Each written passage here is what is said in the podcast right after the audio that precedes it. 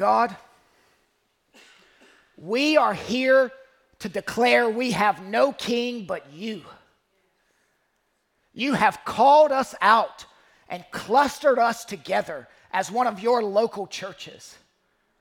Our desire is to be a faithful church, a biblical church, a fruit producing church. Even today, bear fruit to the glory and praise of your name. Please do not deal with us as our sins deserve. Deal with us in grace. Show us ourselves, our sin, our bankruptcy, our need, and show us our Messiah, our Savior, our Redeemer, and King. We beg of you to meet with us this hour. That you make the Bible go from black and white to color. Holy Spirit, make the book live. Make the soul hungry. And make the spirit refreshed. Do it, Father, by lifting high the Lord Jesus Christ. Amen. The resurrected Christ has appeared in a vision to John and commissioned him to write seven letters to seven churches. Jesus first wrote the heady church in Ephesus. They possessed the ability to work through complex theological issues. Jesus commended them for loving him with their minds, but rebuke them for not loving him with their hearts. Jesus says, I will settle for nothing less than your head and your heart. They were cranial, but not cardiological.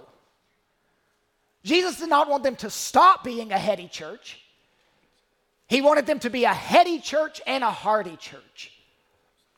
Keep your informed mind and regain an inflamed heart. Jesus wrote, secondly, to the persecuted church in Smyrna. FFC, the church should expect to be in conflict with the culture that hates her master. Persecution has always been the environment in which the church has existed. One theologian said, To suffer is not an indication of God's disappointment with us, but of our identification with Jesus. Jesus wants the persecuted church to be more afraid of displeasing him than dying. Fear not and be faithful unto death Young Polycarp, sitting in the pew, said, Hmm, words to die by. Jesus writes to the heady church, to the persecuted church, now to what I'm calling the compromising church. You may hear the word compromising and immediately think, oh, there's some jellyfish. They have no backbones. They are yellow bellied cowards. But that would not be an accurate portrait of this church. Also, it would not be an accurate view of what most compromising is. You can be brave, but compromising. Three movements in the text. Movement number one areas where the church is not compromising. It's Revelation chapter 2, verses 12 through 13. Movement number two, areas where the church is compromising. That's Revelation chapter 2, verses 14 and 15. And then, third movement is how the church can stop compromising and be rewarded. Revelation chapter 2, verses 16 and 17. Areas where the church is not compromising, areas where the church is compromising, how the church can stop compromising and be rewarded. Three movements. And instead of my u- usual waiting until the end to give you all the applications, I'm going to sprinkle the applications throughout the exposition. First, areas where the church is not compromising. Notice verse 12. And to the angel of the church in Pergamum. Now let's stop here. What was this city like? It was built on a mountain 800 feet above sea level. It was an acropolis, which is not a word we use often. It basically means a high city. It was about twice the population of Hopkinsville, Kentucky. The wealthy citizens lived on top of the mountain, and the peasants lived below in little villages. You, see, on the mountain, there was a, an amphitheater, the steepest one in the ancient world. You could speak with normal volume, and they could hear you at the top. It had incredible acoustics. The city was known for plays, musicals, entertainment, shows. They boasted of a little sophistication during the day. They'd give lectures in the amphitheater, and people would come from all over to hear. They built a famous library with, 2,000, with 200,000 volumes in it, all handwritten. And there was a bit of a nerd rivalry going on with Pergamum and Alexandria on who had the best library. This one had a large main reading area with shelves all around. Books were written on parchment, rolled, and then stored. In fact, this city is credited with inventing writing on parchment, writing on skins of sheep and goats. I don't, I don't think they invented it. I think Egypt did that, but they were the first to mass manufacture parchment and send it all over the known world. Legend has it that Mark Antony invaded the city, conquered it, and gave the 200,000 books to Cleopatra as a wedding present. I hope she liked to read. Anyway, the whole library thing was maybe 130 years before the church received this letter. They were familiar with letters and books, but they had never received a letter from Jesus and never held an inspired book. They boasted of sophistication during the day, but when the lights went out, the city was known for prostitution, drinking, illicit activity. It was little Vegas. What happens in Vegas? You finish it for me. What happens in Vegas? Yeah, it scares me. You know that. Pergamum became a sophisticated party town, like a college town. Lots of books and lots of booze, lots of classes and lots of glasses, lots of libraries and lots of loose living, lots of reading and lots of revelry.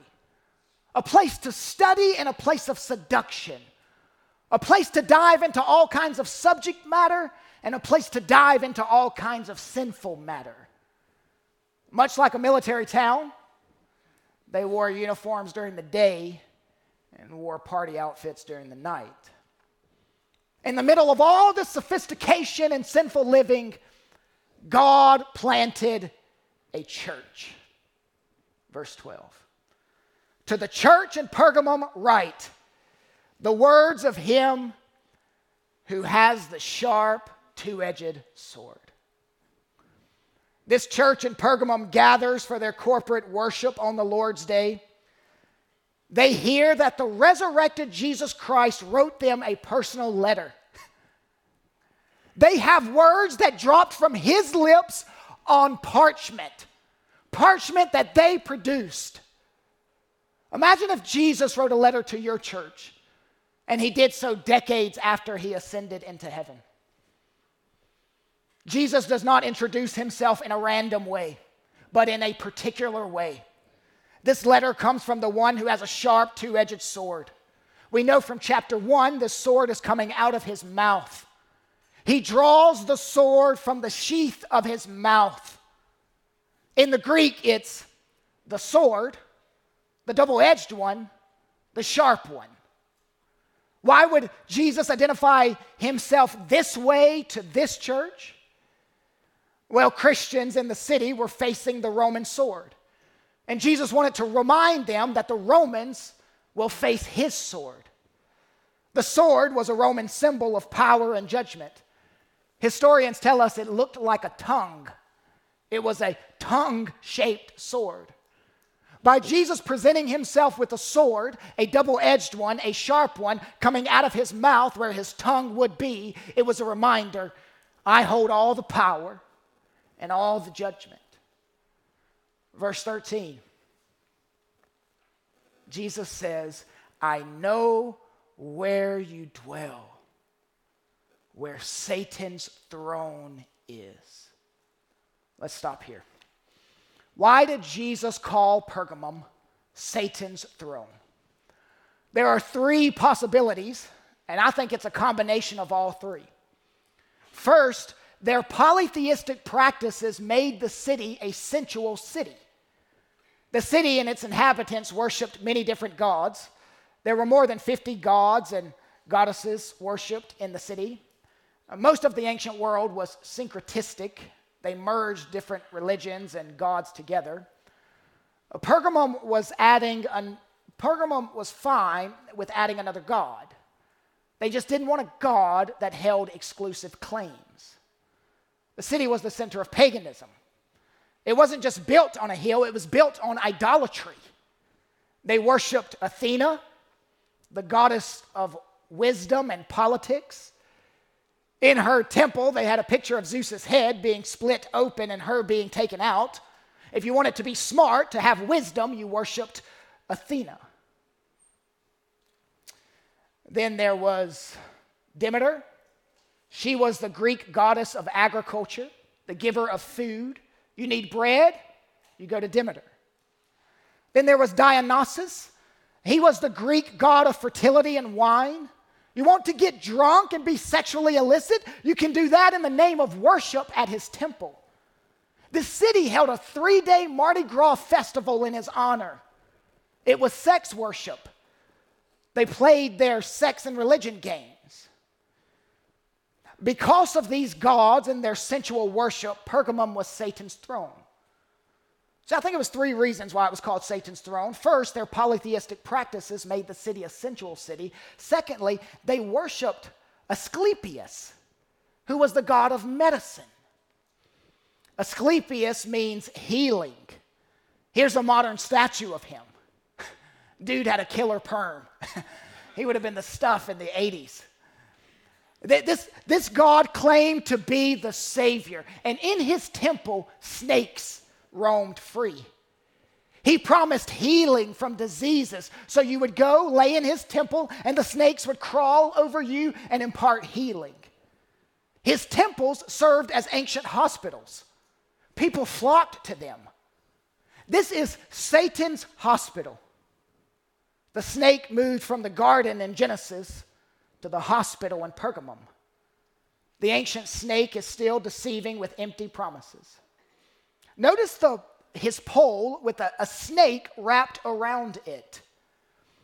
Pergamum became a medical center. They practiced alternative medicine. It was funded by the elite living on the Acropolis. The test rats were the poor down in the villages. They had ancient spas, rumored to contain healing. They did music therapy, mud baths, dream therapy, where they drugged people. Uh, some of you have seen the American Cancer Society and their emblem a, a, pole with a snake wrapped around. You don't need to think that's demonic or worshiping a false god, but this is where they got it. Why did Jesus call Pergamum Satan's throne? First, their polytheistic practices made the city a sensual city. Secondly, they worshiped Asclepius, who was the god of medicine and claimed to be the savior. So it was a sensual city, it was a snake city, and then thirdly, the topography. Uh, the shape of the hill was like an actual throne if you viewed it walking from the bottom. In this rendering of the city, this modern rendering, you see on the left Zeus's temple. It looked like a giant throne. Historians believe this was the main reason the city was referred to as Satan's throne. This is where Satan could sit down and rest his arms. Occult work, magic arts characterized the city. It was the epicenter of satanic practices, the center of demonic activity. Now, we know all of these gods didn't really exist. It was all worship to Satan himself. This was a sex addicted city, a snake addicted city. It was a satanic addicted city. Why was Pergamum called Satan's throne? You can really take your pick. All three options would work. I think all three options contributed. This is the devil's den, Satan's headquarters, Lucifer's lounge, Beelzebub's hot tub. Verse 13 I know where you dwell, where Satan's throne is. Yet you hold fast my name and did not deny my faith, even in the days of Antipas, my faithful witness, who was killed among you. Church at Pergamum, you, you never once denied my name, even when the pressure was on. You lived on Satan's turf, in his stronghold, and you're, you're not denying my name. They come to your door with a tongue like sword, and you refuse to recant Christianity. You're no jellyfish. You have a steel backbone. You haven't proved to be yellow bellied cowards. Their home was where Satan has his home. It's like, Kyle, I thought Satan dwelled in Cameron Indoor Stadium. Yes, that's true. There and in Pergamum.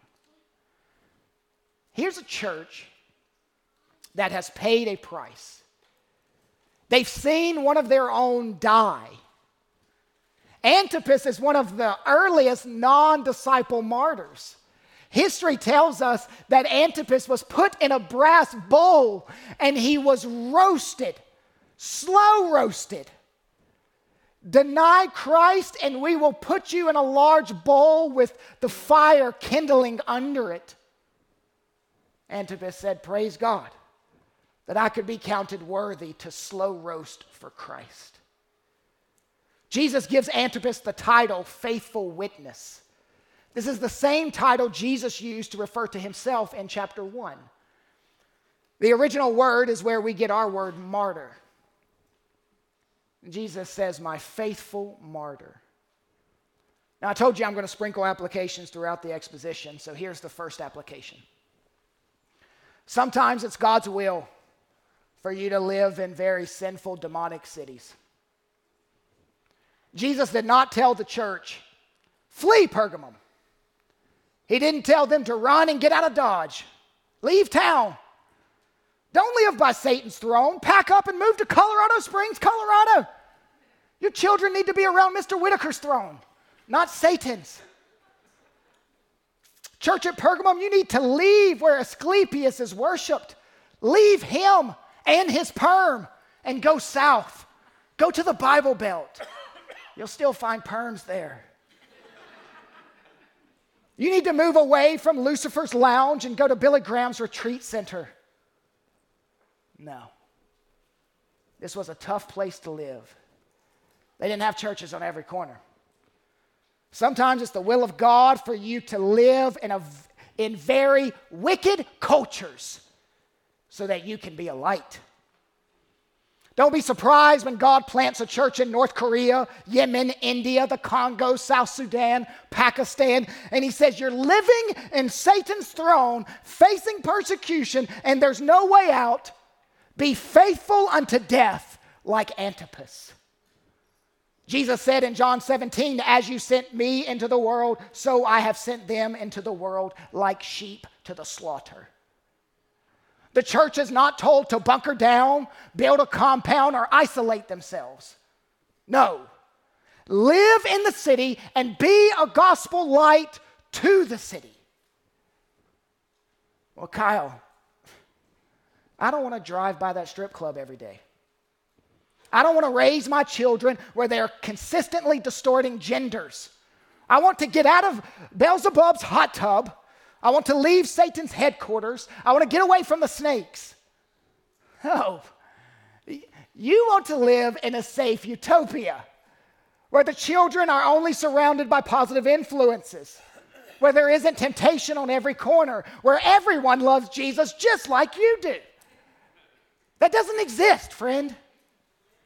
Be a light even when you work in Satan's headquarters.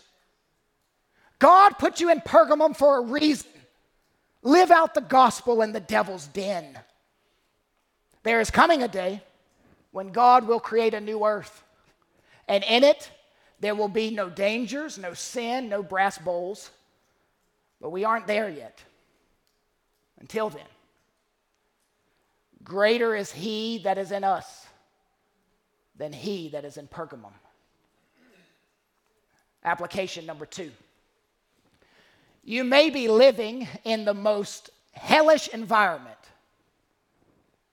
but you are not out of God's sight. this had to be comforting for this church to hear. He sees when you face that verbal abuse. He sees the tears of his saints and he bottles them up. He sees the beaten and bruised. What happened to Antipas did not escape his notice. You keep walking with Jesus. You keep crying out to him. You keep pleading for justice. You keep facing hell on earth because you will be spared from hell and eternity. This church did not let their circumstances dictate their devotion. When you're roasting in the brass bowl, remember, Jesus faced worse on your behalf. He was slow roasted, not in a brass bowl, but in the wrath of God. He paid the ransom for your sin. You have hope, church. Not because you may be slow roasted for him, but because he was slow roasted for you. I know where you dwell, I know what's happening to you, and I will make it right. The first movement in our text was areas where the church is not compromising, verses 12 and 13. Now let's look at the second movement, areas where the church is compromising, verses 14 and 15. you take a step back, it's just mind boggling. This church faced persecution and they did not compromise. This church faced idolatry and they did compromise. This church faced immorality and they did compromise. Recant Christ or be slow roasted, they wouldn't budge. Assimilate to the wicked practices of your culture, they budged. Take on the morality of Pergamum, they budged. There are two sins on display in verses 14 and 15 idolatry and immorality. Verse 14 is the teaching of Balaam, idolatry. This is where the church compromised theologically. Verse 15 is the teaching of the Nicolaitans, immorality. This is where the church compromised ethically. Teaching of Balaam, that's idolatry, it's theological compromise. Teaching of the Nicolaitans, that's immorality, that's moral or ethical compromise. Which gives me a good time to drop on you the third application.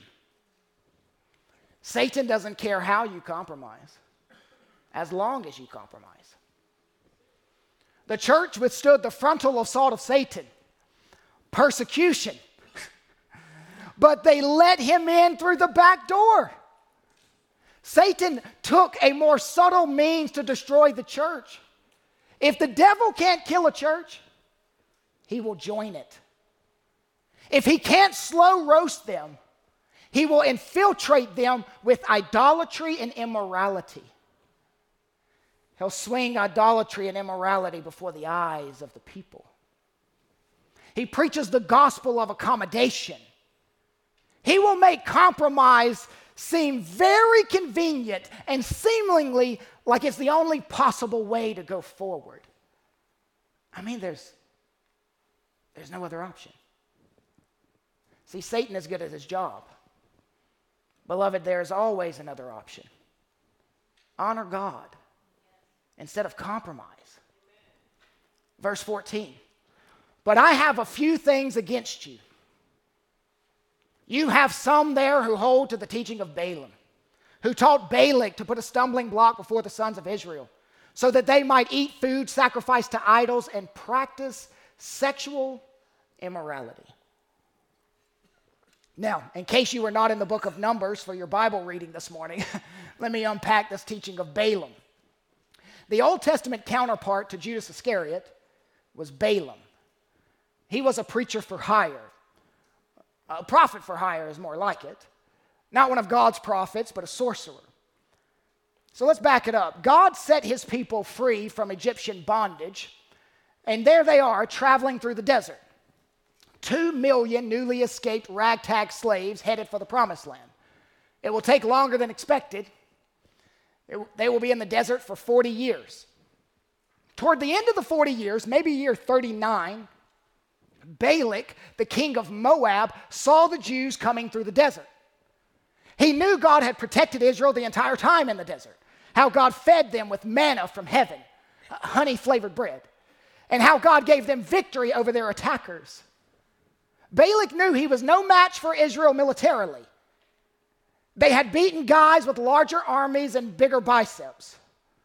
So he knew if he was going to fight them, he had to fight them on a spiritual level. Balak goes out and hires Balaam, a prophet. He wants Balaam to curse Israel. If Israel is cursed spiritually, he can defeat them physically. Balaam accepts the money and opens his mouth to curse Israel, but only blessing comes out. Then Balak is like, hey, I, I didn't pay you for that. That wasn't in the terms of the contract. Uh, Balaam says, let me try again. Same thing happens three times. Long story short, Balaam couldn't curse Israel, but he knew how to bring them down. Balaam couldn't curse Israel, but he knew how to bring them down. And this is what he did. He told Balak to get his Moabite daughters to marry the Jewish boys, and then the Jews will take the Moabite gods into their tent, and by doing that, they will curse themselves. The scheme to overcome God's people was effective. Before long, these Israelite boys were partaking of pagan Moabite feasts. God became angry at their idolatry, and God ended up killing 24,000 Israelites to halt their compromising slide. There's even one event where Balaam is riding his donkey. You remember this? To meet the Moabite king, and the angel stands in the middle of the path. The donkey saw the angel, but Balaam didn't. The donkey laid down in the path and refused to move. Well, this angered Balaam. He began striking the donkey with a stick. Then God allows the donkey to speak. Why are you beating me? Is this the way you treat me after I've carried all your things all your life? Balaam talks back to the donkey If I had a sword, I would kill you. it's a comical scene. It could be a movie. Um, picture Jim Carrey playing the donkey. Never once does Balaam awaken and think, like, how is this donkey talking to me? The angel then shows himself to Balaam and threatens to kill Balaam with a sword. Numbers 22 through 25, you can read it for homework. The teaching of Balaam is idolatry, it's assimilating into the surrounding culture. Idolatry isn't just making sacrifices to a statue, it's incorporating the pagan practices of your culture. Uh, there were some in the church at Pergamum who went along with the cultural pagan feasts and the festivals of the day. They would sacrifice sheep, pigs, goats, oxen to these false deities and probably just explain it away by saying, well, everyone's doing the Asclepius sacrifices. And they would face social ostracism in the city if they didn't partake of these festivals. Each god and goddess had certain feasts during certain seasons. Some in the church began to get their acceptance and identity formed more from their culture than Christ. they just wanted to fit in. Satan enticed them to sin, and his trapping mechanism was cultural acceptance. Church at Pergamum, they are seducing you to compromise theologically. Do you not see it? That's something the world does, not something you do. Verse 15 So also you have some who hold to the teaching of the Nicolaitans. The teaching of Balaam in verse 14, that's idolatry. That's where they compromise theologically. Here in verse 15 is the teaching of the Nicolaitans, that's immorality. Here's where they compromise ethically. Hey, I, I really want to do this, but Yahweh says it's wrong. The Nicolaitans would come in and give you a way out of that dilemma. This is the antinomian group. They think they are released by grace from the obligations of observing the moral law. This teaching appeals to the flesh. What you need is a Nicolaitan. They'll come in and distort the truth. They're open minded, they're progressive. What Satan could not do from without, he did from within. He made them compromise. Let me drop the fourth application on you. Satan does not need to slow roast you if he can get you to assimilate into the wicked practices of the culture. Church, there is a far greater danger for us than persecution it's assimilation. The problem is not that the church is in Pergamum, but that too much of Pergamum is in the church. We look back 1900 years to the church at Pergamum and we think, man, how could they visit the snake temples for healing? How could they participate in the three day Mardi Gras festival getting drunk and sleeping around? Well, you must realize that sexual abstinence before marriage and fidelity in marriage was unheard of in that culture. Sex outside of marriage was an accepted and commended practice. It was weird for a cluster of people calling themselves Christians to abstain from this behavior. In fact, 75 years before this church received this letter, Cicero, the Roman philosopher, wrote this, and I quote For, for the one who thinks that men should be forbidden the love of women, he is extremely severe. He is at odds not only with the license of what our age allows, but also with the customs of our ancestors. What indeed, what, when indeed was this not done? When did anyone ever find fault with it? When was such permission denied? When was it that that which is now lawful was not lawful? End quote. What is culturally correct may be biblically corrupt. In 1900 years, what will those Christians look back at us and say? I could see Christians in 1900 years looking back at us and saying, How in the world did they not see they were watching other people have sex on TV? How did they not think it was sinful? The historian will answer, Well, it wasn't like it was straight up pornography. I mean, it never showed anything, it was, it was all covered by the sheets. You just heard the moans and the pants. They could only see the sweaty shoulders. But still, history prof, common sense would tell you the history prof interrupts. Well, everybody did it. It was normal. Even pastors did it. People who wrote commentaries and taught in seminaries did it. Small group leaders did it. In fact, don't just go back 1900 years ago, but double that. Go back 3,800 years ago in Pergamum. They had an amphitheater, and if something wasn't accepted in the culture, they would make it art and put it in plays, and then it would work its way into being acceptable in the culture. What the ancient plays did to Pergamum, TV did to Americans. It doesn't matter what the pseudo intellectuals of our day say. Oh, it's just art. Call it what it is immorality. When sin gets normalized in the culture, it's tempting to accept it in the church. I'm to say that again because I don't think you heard me. When sin gets normalized in the culture, it's tempting to accept it in the church. I still don't think you heard me. When sin gets normalized in the culture, it's tempting to accept it in the church. Amen. Yes, it's slow, but it creeps in. The sexual norms of the society shouldn't be the sexual norms of the church. Assimilation isn't merely an ancient sin, it's a modern one. What does the Bible say of this? Flee idolatry, flee immorality. The church at Pergamum wasn't maintaining sound ethics. Do you think we are?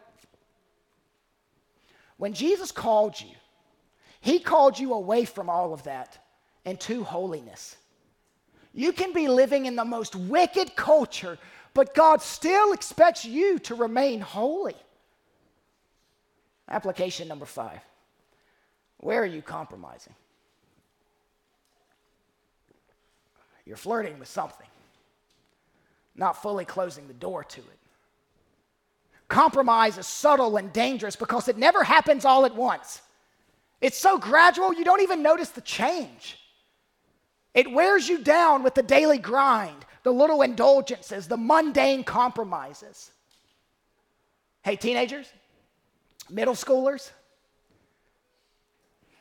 it's more important to be biblical than cool. You're an outsider? It's okay. We're in this together. God created us to be outsiders, never fully at home here.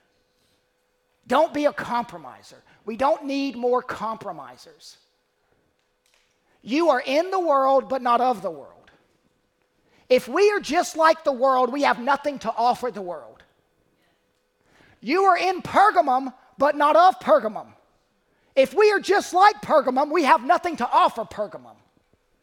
Don't lose your distinctiveness. God called Israel to be separate from other nations. They were distinct, they were peculiar.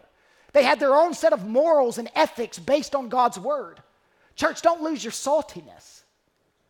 Don't fall in line with the culture. Christianity is always countercultural. It's counter Pergamum. It's counter Hopkinsville. It's counter Clarksville. It's counter Fort Campbell. What characterizes them should not characterize us.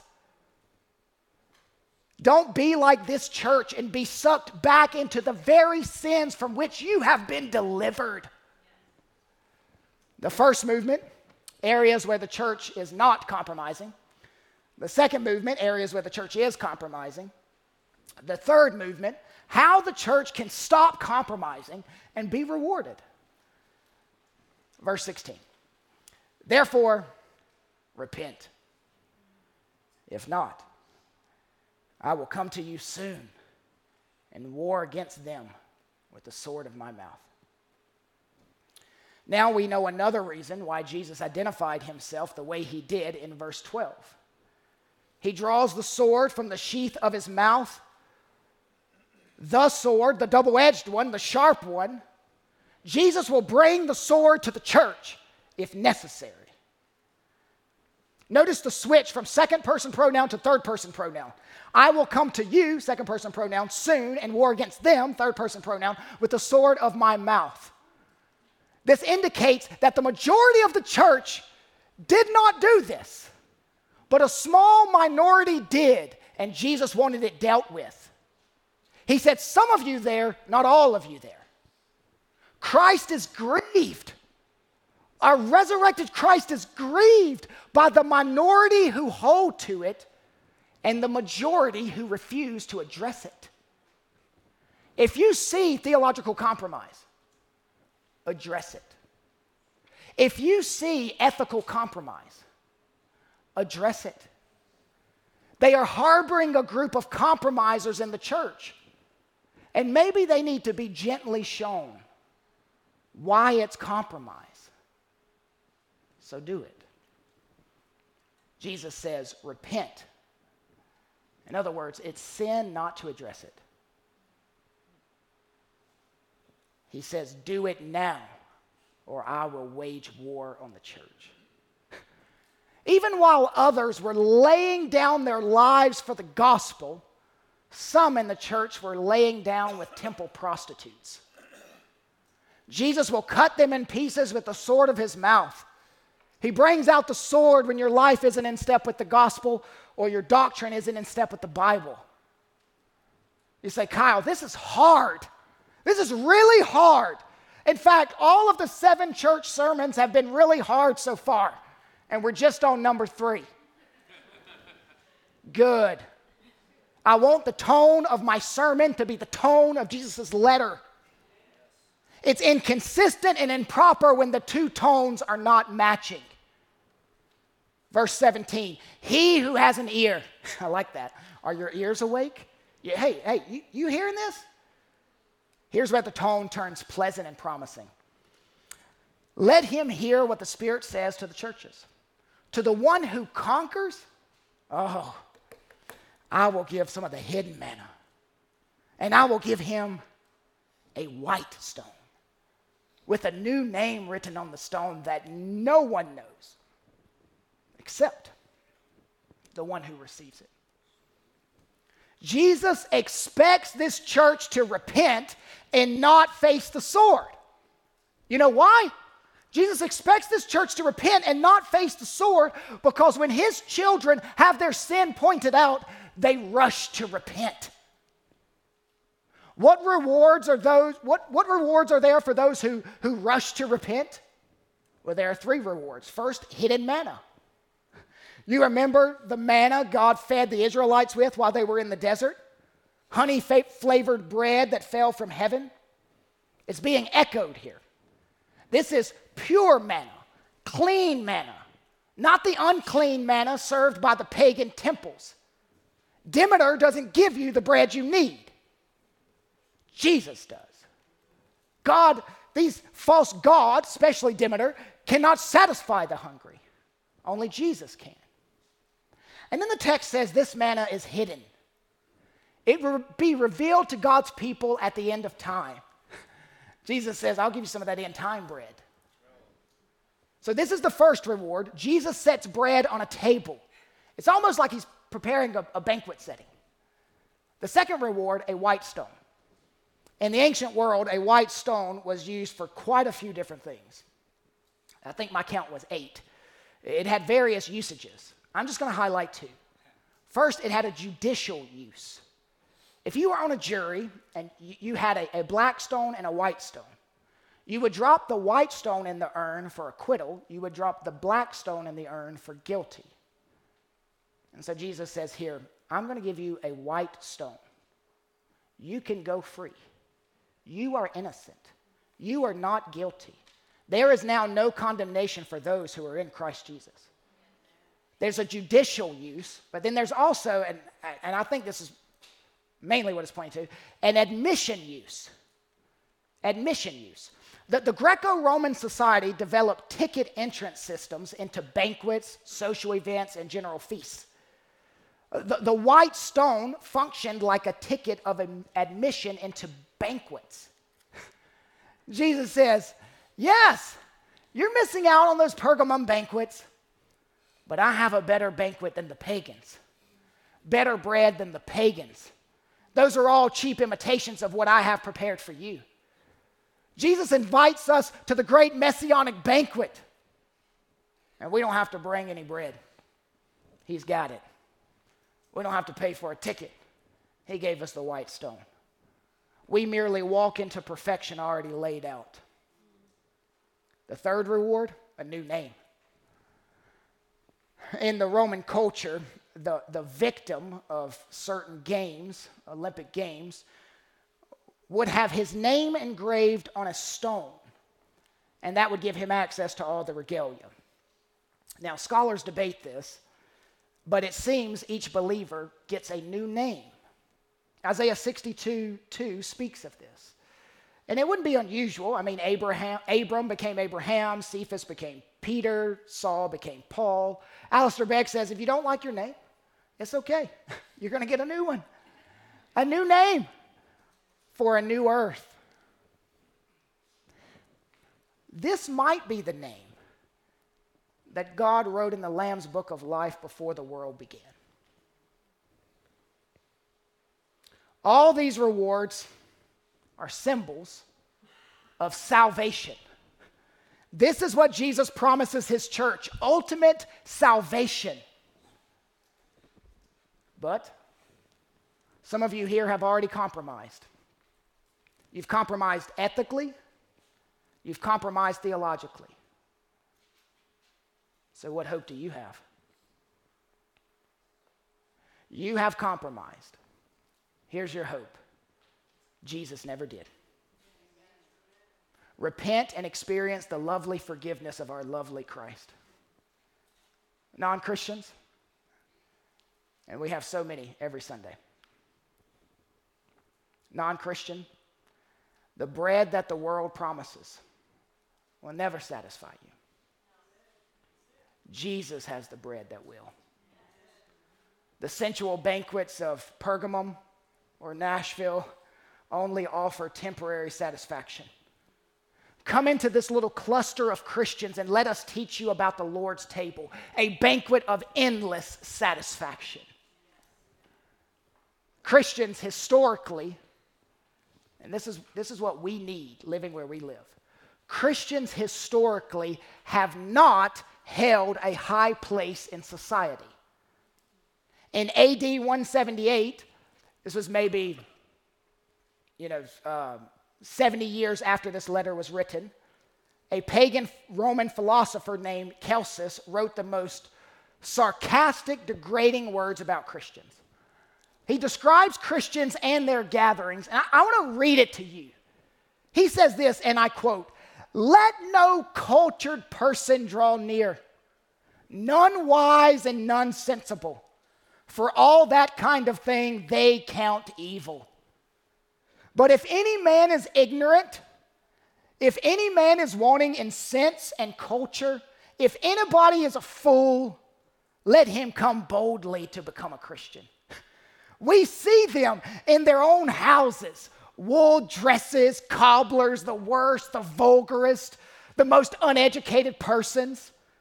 They are like a swarm of bats or ants creeping out of their nest, or frogs holding a symposium around a swamp, or worms convening in mud. End quote. FFC if we are doing what we're supposed to do, then this is how the culture will view us. We are worms convening in mud. But alas, and did my Savior bleed? And did my sovereign die? Would he devote that sacred head for such a worm as I? Let's stand. God, give us the gall not to compromise. Give us the strength to resist the cultural pressures. Give us the faith to see hidden manna when we have sinful manna presented to us. Give us a smile when we're not invited to worldly banquets because we have our eyes set on a messianic one. Father, we leave stronger today than when we came. You've given us what we need. Thank you for listening to this resource of Faith Family Church. We gather on Sundays at 495 Hugh Hunter Road in Oak Grove, Kentucky, and are a short drive from Fort Campbell and Hopkinsville, Kentucky, as well as Clarksville, Tennessee. For more information, visit our website, myfaithfamilychurch.com.